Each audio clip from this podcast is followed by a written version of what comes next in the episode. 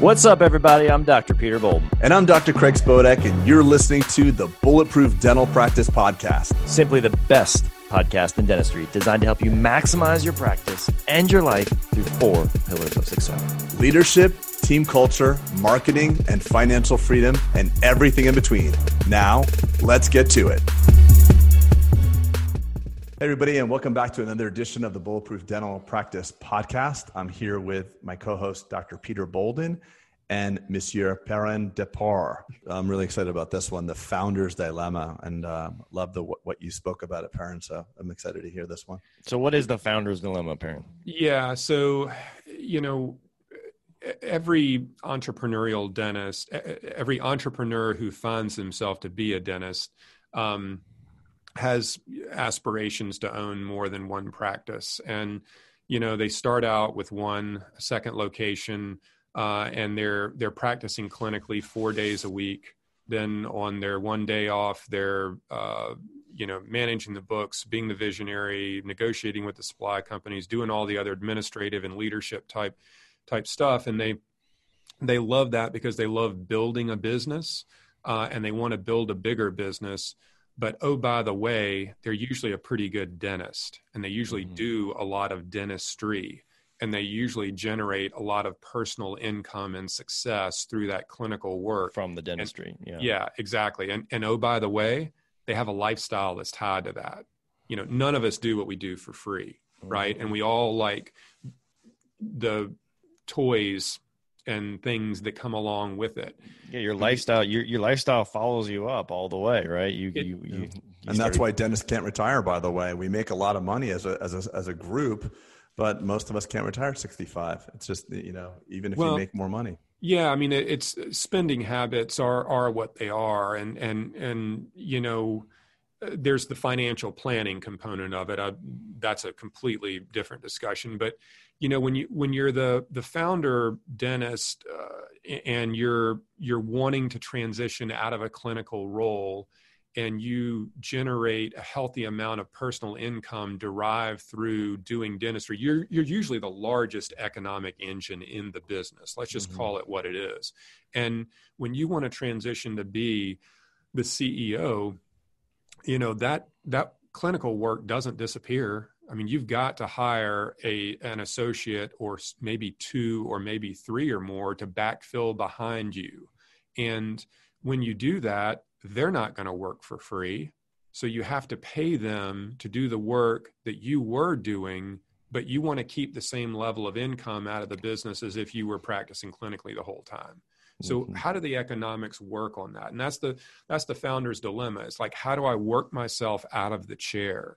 And you know a lot of it is math. We reverse engineer a lot of those numbers for our clients and and we ask some pretty hard and candid conversations about personal expense structures and commit you know financial commitments you know on the on the home front so to speak uh, and try to look at the debt service of the business to figure out how quickly can they transition out of a a you know chairside clinical role and is it something that maybe they can drop one day of clinical dentistry a week per quarter um, over the course of a year and phase out of four days a week at full time, or might it take longer than that?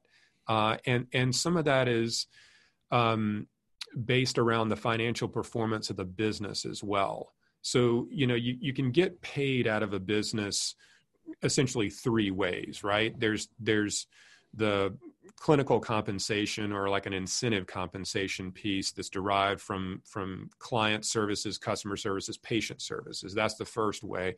The second way is from a salary standpoint. An administrative role be it ceo or bookkeeper or anything else you get paid a salary to do that. And then the third way is through distributions and ownership. So the idea is essentially that if you're going to work yourself out of a job clinically speaking what type of an impact do you as the CEO now need to make on the top line of the business to generate the waterfall of distributions that come out the bottom end that can replace the clinical income that you walked away from? And having that in balance so that you're not um, destroying the profitability of the business because now you're you're taking on you're now the the CEO of a four location group dentist uh, group dental practice and and that business generates 4 million dollars in total collections. And as the CEO you derive a salary of $750,000 you know that that's not what we call market wage. So you know there's mm there's so ways to kind of work through that process and it's usually pretty methodical it's highly analytical and and it doesn't take place all at once. So i think you know there's the financial impact to the to the founder themselves and making sure that they can still pay their mortgage and the kids school and all that but then the other piece is okay you're working yourself out of a chair you used to manage the business one day a week um, and that's what it required Mm-hmm. Now it's a bigger group.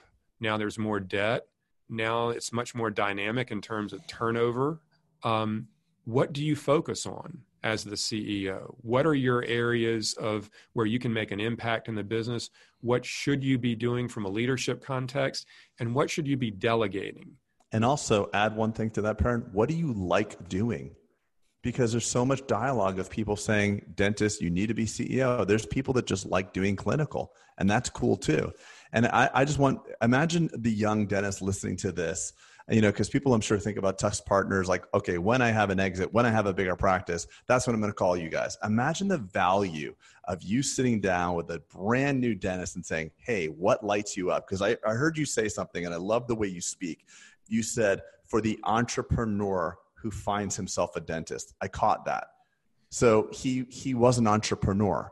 He just, you know, his dad's like, "Oh, be a doctor," and everybody's like, "Be a doctor." And then all of a sudden, you get you're an entrepreneur, but you're also competitive. So you graduate top of your class, and then you're like, "Okay, I don't know shit about dentistry. I got to learn this stuff." And you're competitive, and you want to take on your FACD and your COSMA AACD, and you want to go to Pankey, and all of a sudden, then all of a sudden, you're realizing like, "Okay, I'm really an entrepreneur. What am I doing here? My time, there's not a linear exchange for what I'm really good at." and you're you're feeling bad at a certain level because you're like, I really want to expand and grow, and and dentistry is just not serving me, me anymore. Whereas there's there's and I think there's like a time there's a very interesting sweet spot. The founder's dilemma is less of a dilemma when you're not clinically exceptional when you're not being very good at your clinical production. So a young guy come out of school he doesn't really spend too much time on his clinical craft. He's, you know, he's making, you know, 50, 80 grand a year in his clinical craft, but he realizes he can buy a friend's practice. And his friend's like, help me with the marketing. And he never develops clinical proficiency, but he develops entrepreneurial efficiency. And the jumping off point doesn't hurt him as much. If we, Pete and I know a lot of entrepreneurial dentists, and the one commonality that we seem to see over and over again is they never became really good at dentistry.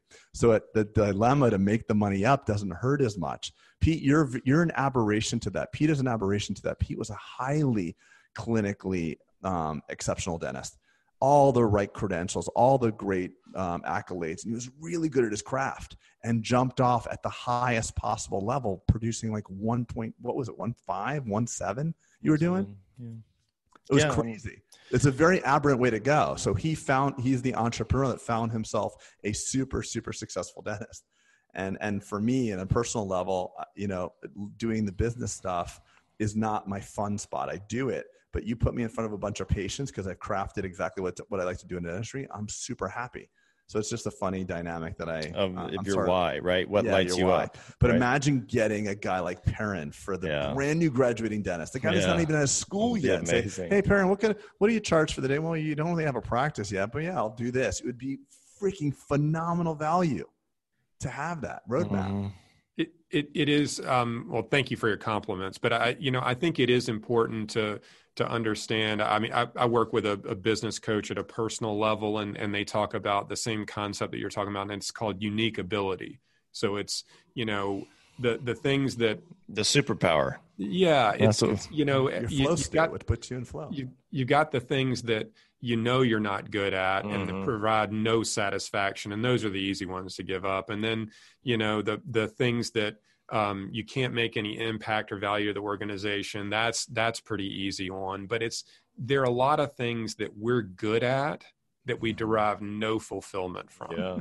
and those are the ones that Isn't can be that hard to give up. And once you start giving that up and you understand the things that you are really genius at that get your rocks off that you if you didn't even have to pay me to do that i love it so much. Those are the things where you just hit it out of the park like a groove pitch every time.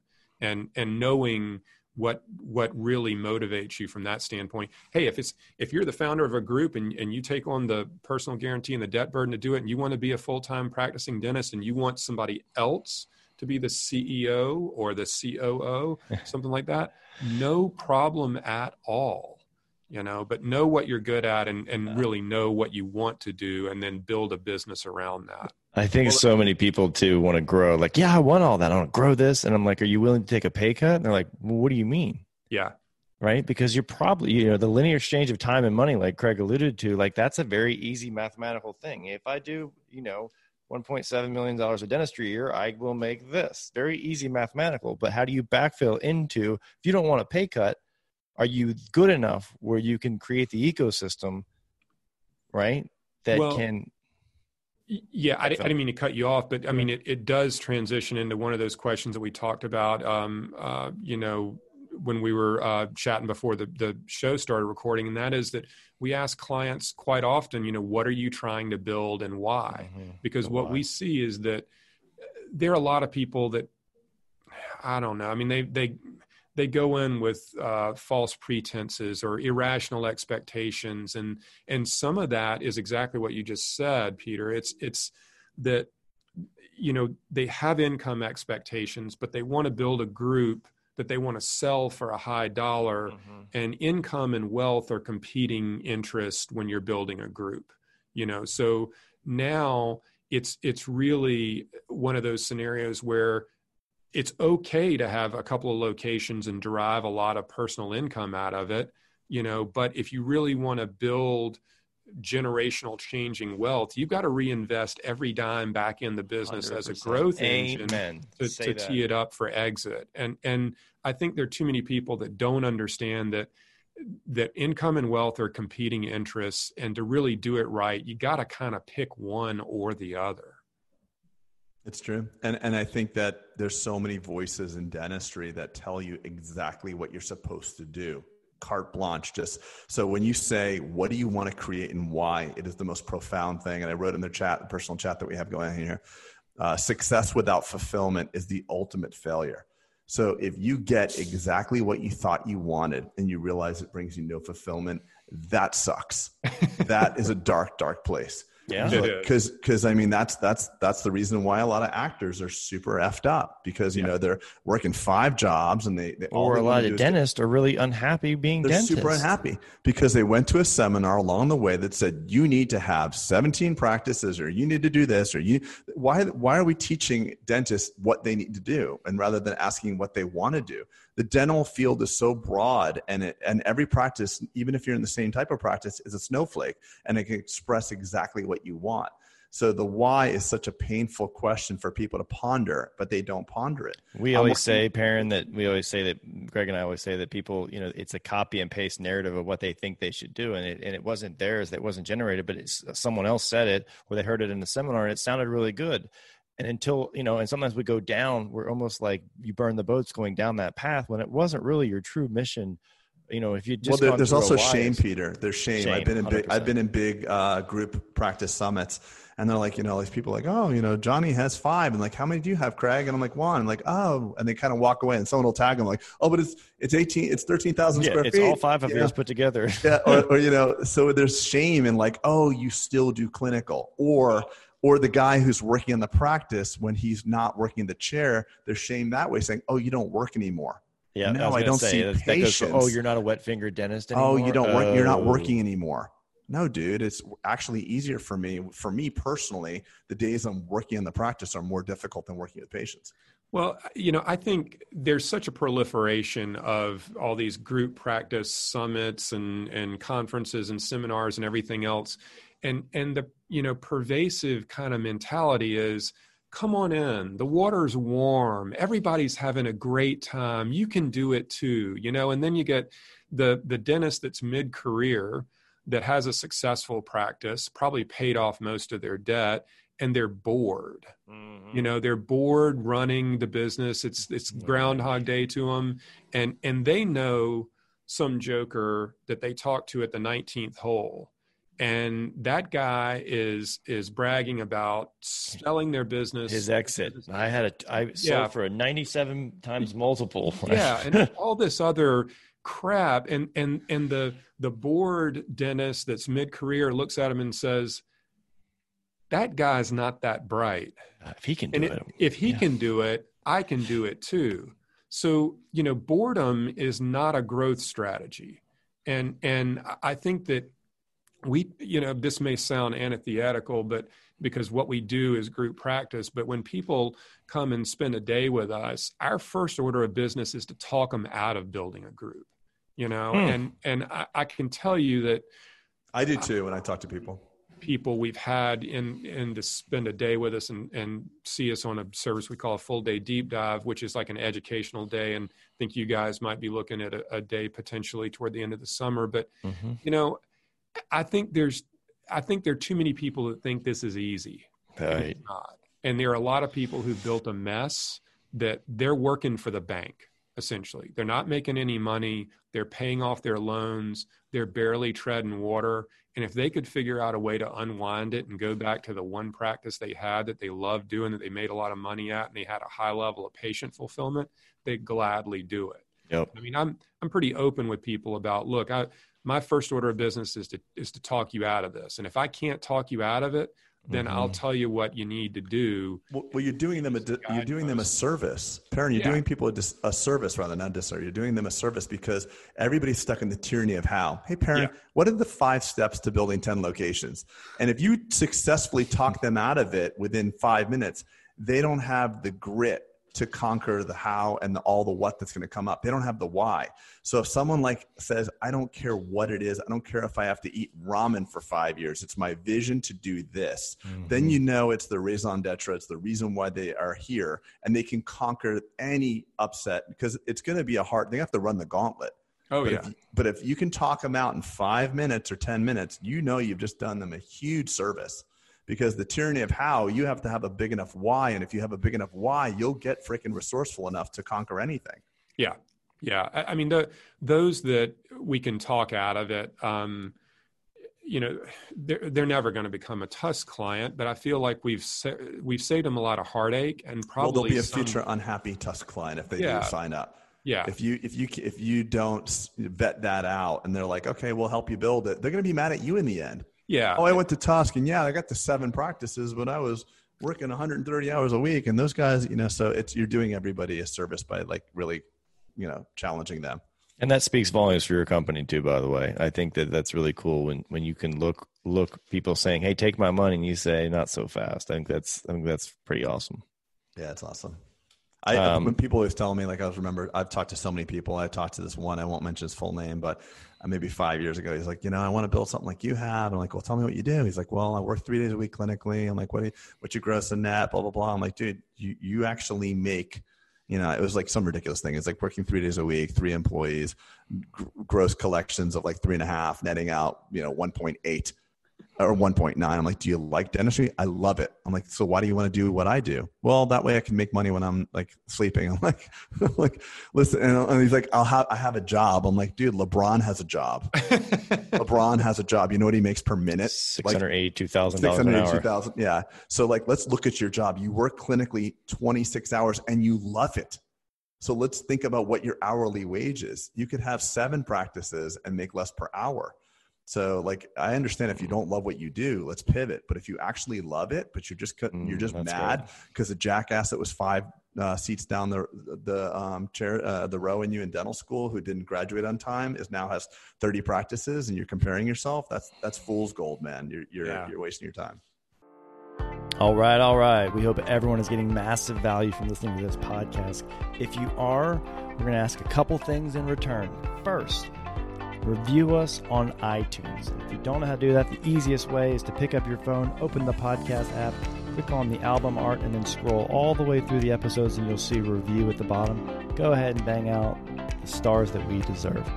Second thing, if you haven't signed up for our text uh, list to get notified of special offers or the next summit or whatever it may be, uh, make sure to text the words bulletproof to 33777. That's 33777, and the word is bulletproof. Third thing is we've got the book, as most of you all know, but we've also got the Audible version that Dr. Spodak spent three days in studio, and it was an arduous task, and he crushed it. He really should be an, an Audible book reader. And then last, if you haven't heard, uh, we've got an amazing deal with Merchant Cost Consulting, and it's for processing, and it's uh, check out that episode. But if you want to get hooked up with that deal, make sure to uh, go to the landing page, bulletproofdiscounts.com.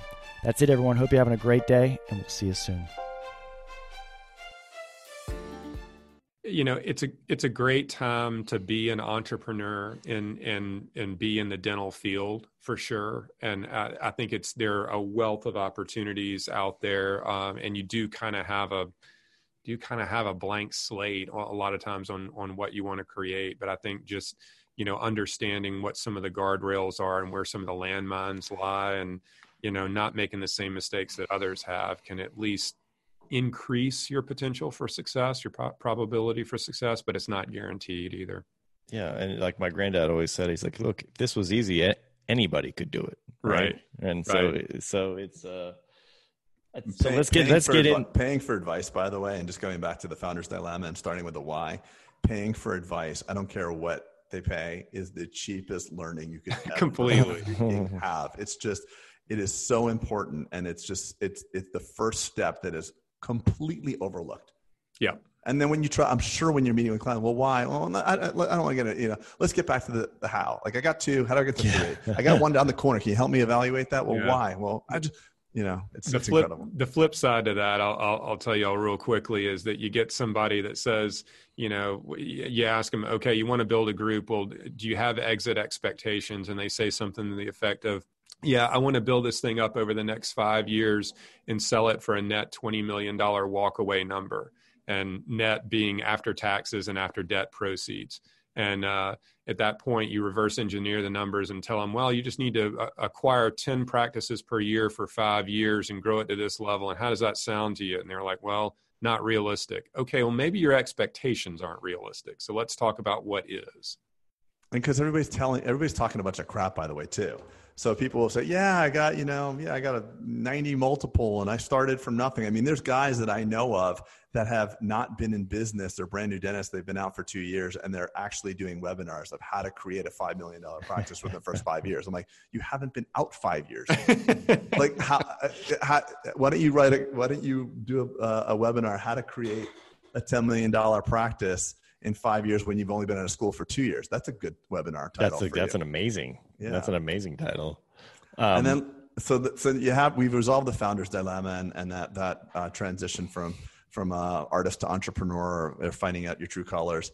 What's the next chokehold? What's the next thing that'll that'll rope you out, uh, knock you out? Yeah, so I mean, I, I think we we mentioned a little bit before about what we call the debt funding wall, and and I mean, I, I think the the scenario to that is that um, one, people just don't communicate their intentions clearly with the bank when they're going to borrow money because banks underwrite you know you borrowing money to to buy a practice that you're going to work in full time they underwrite mm-hmm. that risk uh, differently than you borrowing a lot of money to buy multiple businesses that you're going to oversee um, and I think that's that's the first thing about hitting the debt funding wall because what we we refer to them as retail lenders because they're the they're the banks that are prolific in in in dentistry and they do a great job because it's dirt cheap cost of funds. You know, it's three and a quarter over right. 10 years or something like that. I mean, if, if you're just going to own one practice and you're, or maybe two,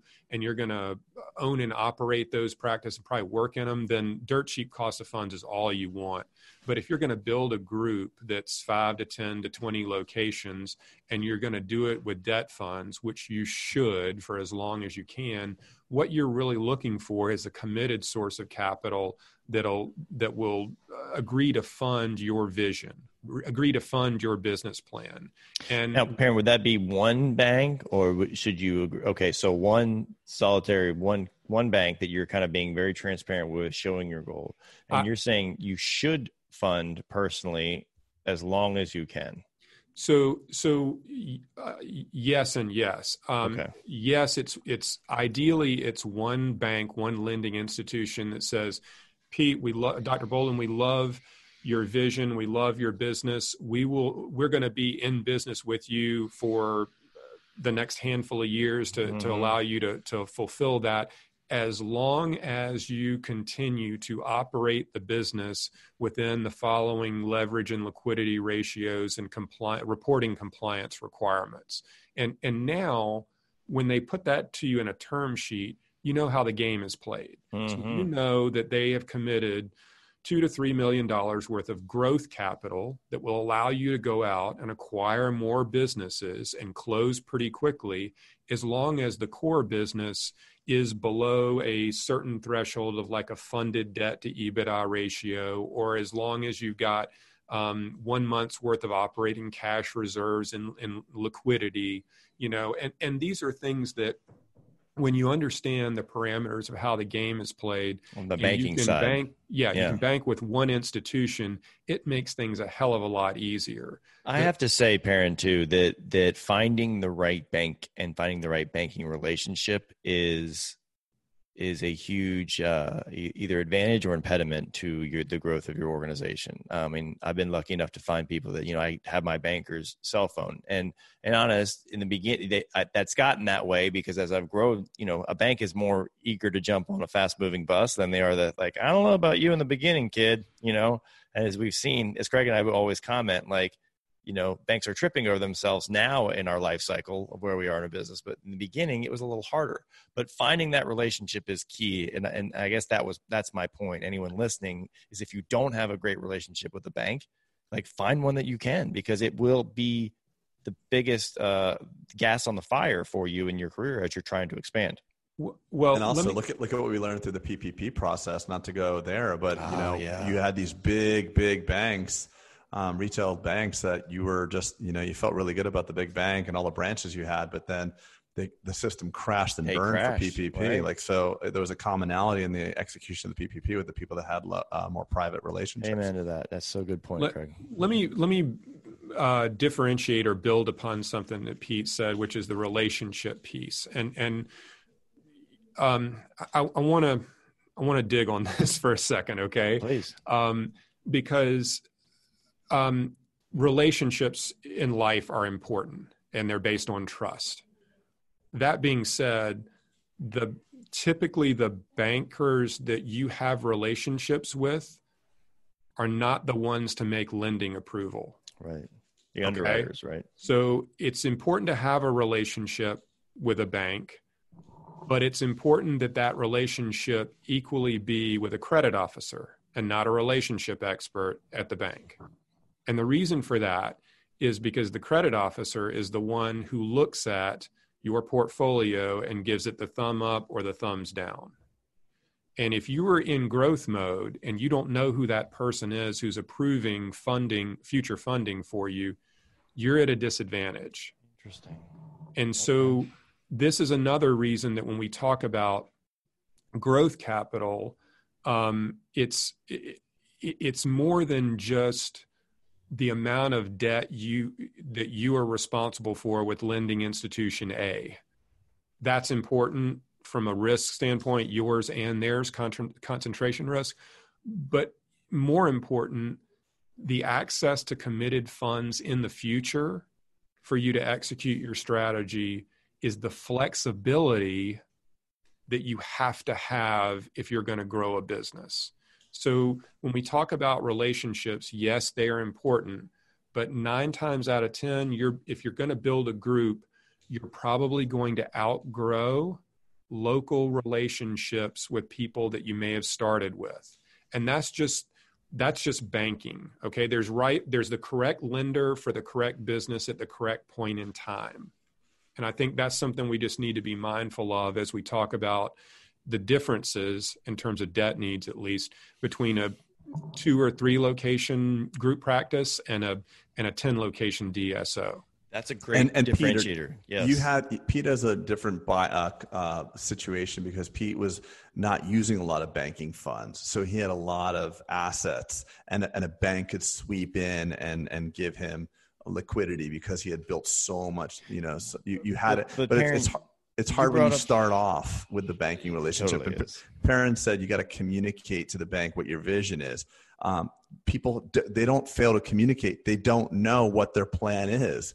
So they meet a bank like, yeah, I want to buy a practice. Okay, great. And then they don't ever communicate. Yeah, I actually want to go to 28 practices.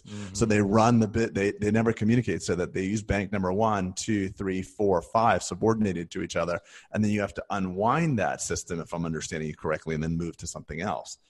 They they just they, they don't bother to fill the bank in. That my my plan was to always buy 25 practices. Well, the the thing that makes it even worse potentially is that whoever whoever is your fir- your primary lender, the first lender you worked with to start this whole venture, there's probably a covenant somewhere in those documents that says the borrower cannot take on subordinated debt without existing bank approval. And I, I gather to say that 90% of the people that are building groups don't know that.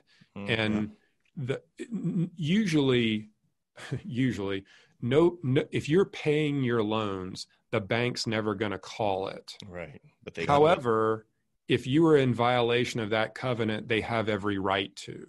Right. So why why create a poison pill in your debt structure that could literally be the Achilles heel of the business just because you you didn't take the time to to lay out your business plan and communicate on day one? Because if you tell the banker, look, hey man, my, my goal is to acquire two a year for five years. I want to be the owner of a 10 location group. The bank may, very well may say, look, good for you. That's not the that's not the business we're in.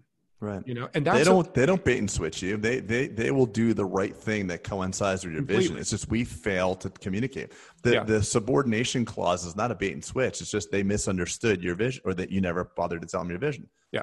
So their Yeah. their leverage and their collateral is that existing business, and they But get you worried that talk you're to on any to two dentist, like Greg in our summits, and like every dentist out there feels that capital is the biggest impediment to their growth. It's actually vision, I think. Well, I Well- understand, but they, but I said to think. The operative word was think. Yeah. So, but the, the vision rests with them. The funding rests with somebody else. So, Right. I mean, you can kind of pass the buck. So, so, I mean, here's what I'll tell That's you. true. That's so true. You know, if you're, if you're looking at borrowing money, I mean, you mentioned uh, Pete's got a lot of assets. So if you're going to, if you're going to borrow money for one or two, that's an asset based lender. They want to know your 401k, the value of your house, how many cars you got, all that kind of stuff. Because if they got to go get something and, and, and make cash out of it because you defaulted on the loan, Mhm. that's what they want to know. A cash flow lender is a growth capital lender that underwrites the the the opportunity differently than an asset based lender. So these are Yeah. these are banks, they're senior lenders but they operate differently. And your borrower typical dentist through no fault of their own has been conditioned to say I want the lowest cost of funds, you know, and I, I'm I'm making my decision based on rate. What's your rate? Mhm. Well, you know, an interest rate, I got news for you guys. An interest rate is different from an annual percentage rate. You know, but you ask that question to to somebody and it's like, you know, the eyes glaze over and they're like, uh, APR, I got a credit card. Is that what you mean on annual percentage rate? No. I'm talking about the the true cost of funds, you know, the the app, uh, uh, loan origination fees and filing fee, all, all of that lumped into one, plus the cost of compliance. So, do you have to furnish annual uh, CPA compiled annual financial statements, or is it quarterly? Is it audited? Is it compiled? What is it? Because all of that's a different cost of borrowing. You know, so now you've got all these ancillary costs that that nobody thinks about, and all they're focused on is, hey, you know what? I got three and a, I got three and a half for ten years, man. I got three and a half. The SBA is a big one of that too. Like you know, using like the 504. Is it the 504 loan or 501 or I don't even know. But there's a a couple SBA loans that like you look at the rate and AP the uh, annual percentage yield, and it's just massive. The fees are massive. So you could feel really good about your three and a half and wind up being at 5.7 APY. you have all these origination and you know Yeah, I mean, when you when we talk about Pete, your story, it's like money's really easy to get when you actually don't need it. So that's where you fit into that category where some guys like, oh, dude, you got a lot of equity here. Let me let me give you some stupid low interest rate and, and give you liquidity because mm-hmm. you actually didn't need it. If you were right. like, I want to build these seven practices or yep. nine practices, let me get some financing, you would not have been treated so well. So your relationship is is all rosy because you didn't need it. Every bank would be tripping over there. Right, uh, right. Uh, you know, and that's what I was saying. It's gotten better all along the way. Right. Because, well, because you're rich. that's not true. no, but it's just great when you money. It's amazing how money gets money. Like I have well, a friend who just exited a business for double digit millions. He can borrow at like zero point two percent, whatever the hell he wants. So he's doing like hard money loans and stuff. Yeah, because I mean, like, okay, so Pete's business is prolific and it's throwing off a, a lot of EBITDA, and and if he's carrying uh, you know very little debt right now, the bank says, look, you know, he's he's at less he's a he's at a funded debt to EBITDA ratio of less than 1.0, and we're good up to two and a half to to mm. one. So he's yeah. got a window now to operate. There's a difference, Perrin. I had to shift though, and that's what I was talking about. Certain banks in your life, so I had to kind of pivot to a different lane because to go into kind of a more of a commercial division that was based yep. on things you're saying right? And and yep. I said because my first bank was saying they're like, look, we're kind of uncomfortable. You're hitting the ceiling, so to speak, and I don't know what that meant but I thought like that was it for me. And then and then I kind of find out that there's another level of banking. that's based on the meritocracy or or your you know. But your assets, it's your, your properties, it's everything. All the formulaic it's, stuff. It's a portfolio of your assets yeah, right. versus your like, business. And I said, well, how long's the runway? He said, there is not one. And I said, "Holy shit! Where do I sign up? You're my new bank." yeah, but they, they can wrap all your assets under one. It's a holistic approach. It's very cool. Yeah, but I mean, you got to you got to change your relationship and move everything to them for sure. Yes, but they're, I did. you know, they got a runway that's usually twenty five million dollars or right. something like exactly. that. So I mean, you, you, it's tough to outgrow some of those lower middle market lending uh, opportunities unless you are just on you know, in, unless your goal is to grow five to 10 practices a year, in which mm-hmm. case you're probably looking at mez structures and things like that. But I mean, or just going straight private equity at that point. Yeah. Well, uh, Perrin, I appreciate all you, how you lean into the industry. I am looking forward. Hopefully, you know, like as you alluded to, Craig and I are coming to learn more with you guys, and just you know, it, it can't ever hurt to surround yourself with with guys like Kevin and yourself, and just learning, you know, learning this dance because none of us have it figured out. Uh, but it, it is nice to surround yourself with the right people. So um, I'm looking forward to hopefully that coming to fruition. Like I said, you're doing great things for our industry, so I appreciate that. I really appreciate the kind words and and obviously uh, the two of y'all having me on today. It's a it's a real honor to be with you, and I'm I'm not bashful about saying that I, I, work with some truly brilliant people, and I'm bringing the average down around the, the Tusk Ranch for sure. Mm, wow. So, um, you know, appreciate y'all having me and, and us on. It's it's been a lot of fun, and and look forward to uh, the next time, and hopefully seeing y'all sometime. Yeah, that's right. Too. Yeah, in person, we're even we're even way more dynamic, aren't we, Craig? oh yeah, yeah we'll make sure we'll make sure the padded room is available when you come to Charlotte. Good, good. I'll just have to decompress in there for an hour or so. That's right. That's right. Yeah, Perrin, right, what, a, what an honor to have you here. Thanks for all the insight and thanks for what you do for dentistry. It's um, you're you're really helping our profession a lot. So appreciate you who you are and why you do it. It's awesome. Thank you, Craig. Thank you, Peter. The honor's all mine. Y'all take You're care. Welcome, Over and out. All right. Thanks. See you guys. Bye.